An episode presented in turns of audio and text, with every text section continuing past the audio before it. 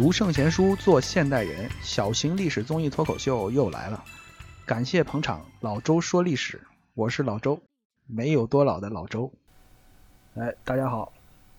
上集我们说到西周的第九代君王姬燮，此人在位期间，周朝的国势继续下滑，外有蛮夷骚扰，内有诸侯作乱。其中最不给周王朝面子的，就是一个位于南方的诸侯国——楚国。大家都知道，楚国在后来的历史里非常活跃，无论是在春秋还是在战国时期，它都是最重要的国家之一。后来秦始皇统一中国之后，有一句名言流传于世，叫做“楚虽三户，亡秦必楚”。翻译过来就是。别看你秦国暂时得到了天下，我们楚国是永远不会真心臣服的，哪怕只剩下三户人家，将来灭亡秦朝的，一定还是我们楚国。那最后呢？果不其然，推翻暴秦的人，就是大名鼎鼎的西楚霸王项羽。如果一个国家也有性格的话，那楚国肯定是个性色彩非常鲜明的，他就像是一个脖子很硬的人。雄心勃勃，肆无忌惮，在楚国人的身上，既有中原人的精明，又有南方蛮族的野性。华夏人视楚人为蛮夷，可是真正的蛮夷又觉得楚人是华夏族。在周夷王姬谢执政的时候，周王朝已经在衰落的路上走了很久，而楚国这时却出现了一个英明神武的杰出君主。此人开疆拓土，雄才大略。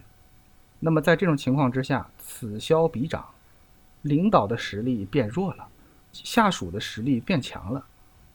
这种局面之下，楚国那颗掩藏多年的不臣之心，当然就不能再揣在肚子里了，一定要拿出来向全天下来亮一亮。我们说的这个楚国的杰出君主，他名叫熊渠，狗熊的熊。水渠的渠，此人不仅是武功高强，而且才智过人。先说他的武力啊，熊渠这个人，他是中国历史上顶尖的神射手。他射箭的技术高到什么地步呢？史记上说，一鸣善射，不如熊渠彭门。后羿算是很厉害了吧？可是熊渠的箭术比后羿还要高明。在熊渠的身上有一个典故，叫“射石隐语”，专门用来描述他剑术的神奇。说有一天，熊渠在夜间骑着马溜达，在远处呢，就有一块横卧的巨石，他没看清楚，还以为是趴在地上的一只老虎。情急之下，他赶紧张弓搭箭，向那个巨石射过去，结果呢，居然把石头都给射穿了。弓箭尾部的那羽毛都掉了下来。等走近一看，熊渠自己也非常的惊讶啊，心说这一箭也忒牛了哈，简直就是超常发挥，超越常识的一箭。他后来又尝试着再向那个石头射了几箭，却再也没有办法射穿。这个事儿非常奇怪，可能是他在危急的时刻啊，小宇宙爆发了。但一旦看清了是石头而不是老虎，他的小宇宙又缩回去了。用弓箭射穿石头这种事儿，我们今天听着很稀罕。那其实，在中国历史上发生过好几回。除了熊渠以外，还有三位神箭手也能做到。第一个是春秋时期楚国的大将养由基啊，这人很有名啊，“百步穿杨”“百发百中”这两个成语都出在他身上。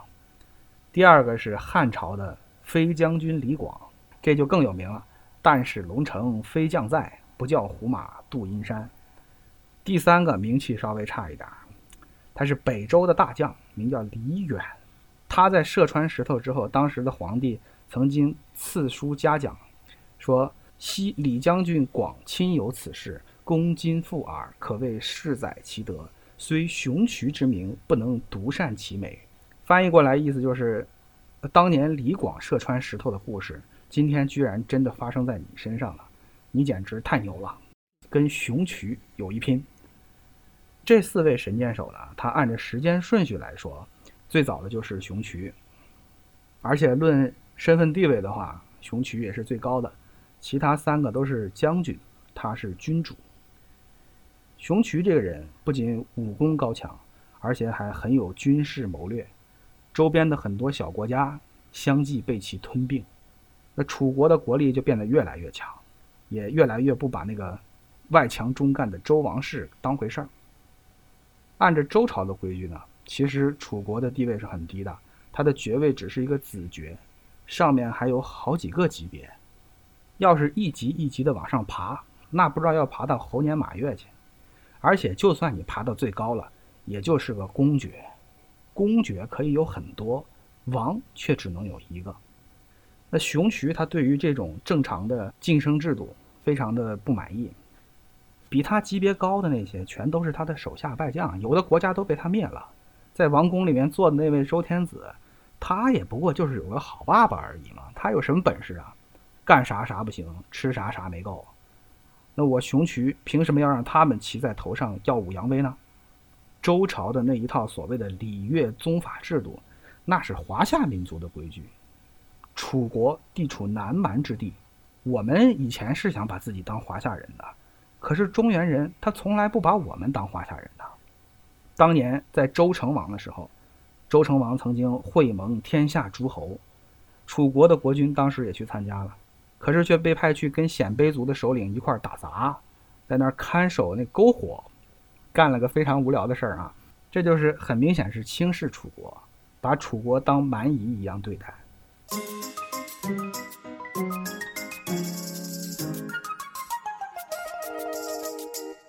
有诚意，有意思，有干货。老周说历史，一样的历史，不一样的说法。老周说历史已经开通微信公众号，在那里我们每天会分享给您一篇好看有趣的文章，还会赠送给您一些有价值的书籍。在微信公众号搜索“老周说历史”，我在那里恭候您的光临。那熊渠心说：“既然你把我们当蛮夷。”那我们就不按照华夏民族的这个规矩办事了，啊！你们说天下只有一个王，我就不信这个邪了。我要让我的三个儿子都成为王，当王多没意思呀！你看我三个王都要管我叫爸爸。熊渠自己并没有称王，他把自己的三个儿子全部封为王。大儿子叫熊悟康，封为巨胆王；二儿子叫熊直弘，封为恶王。小儿子熊直次封为乐章王，都姓熊啊。那这件事儿呢，在周朝的历史上是具有划时代的意义的。所谓“天无二日，人无二主”，这一下天上突然就有了四个太阳，人世间突然有了四位天子。这个事儿让周王朝的脸面就很难看了。但是呢，实力不济，又没有跟楚国翻脸的勇气。这时候，天下的诸侯们一看，这事儿闹的，这楚国给我们出一大难题啊！啊，让我们地方上的干部也很难办。按道理，这时候应该去谴责一下楚国。可是，万一谴责过头了，人家真生气，跑过来揍我，那我该怎么办呢？这个时候，谁先跳出来，谁倒霉。周天子心说，等诸侯们先跳出来表态，我再跟进。那诸侯们心说，我们跟中央要保持一致，中央不表态。我们就不表态，大家都等着别人先出头表态，结果把楚国都给等急了。哎，怎么称王称半天了，也没人出来谴责我一下？到底还要脸不要脸了？时间慢慢的过去，大家都没什么反应。这时候熊渠他自己反倒觉得没意思了。我这边都已经做好了挨骂甚至挨打的准备了，可是人家不打也不骂，一点反应都没有。中原人民的道德修养已经高到这个地步了吗？既然人家这么给我面子，那我也不能太过分了啊！人敬我一尺，我敬人一丈。既然他们不谴责我，那我也给他们个台阶下吧。于是熊渠就对天下宣称：“他说，我们楚国乃是蛮夷，在我们的语言系统里，‘王’这个字，它的含义跟你们中原是不同的。你们只能有一个，我们可以有很多个。”所以呢，你称你的王，我称我的王，我们楚国并没有要跟周朝争夺天子地位的想法。熊渠这么一说，等于就给他们一个就坡下驴的机会。脸面上过得去就完了。所以周天子和各路诸侯们虽然心里很郁闷，但是他们也没有敢采取任何的措施，就闷着不参与、不表态、不承认。就这样，熊渠在没有受到任何阻力的情况之下，就成了三个王的爸爸。从此以后，楚国也真正走上了大国崛起的道路。他后来继续壮大，发展到后来呢，成为春秋五霸之一，战国七雄里面也有楚国，非常重要的一个国家哈。那说到这里，我们再介绍一下楚国人的起源。从血统上来看，其实他们也是华夏民族。呃，他们的祖先就是老周说历史第一集里面神话时代那一集曾经出现的火神祝融，金刚葫芦娃里面的火娃嘛哈。祝融他其实既是神话人物，也是一个历史人物。他本身是炎帝部落下面的一个官员，所以呢，楚国人肯定是标准的。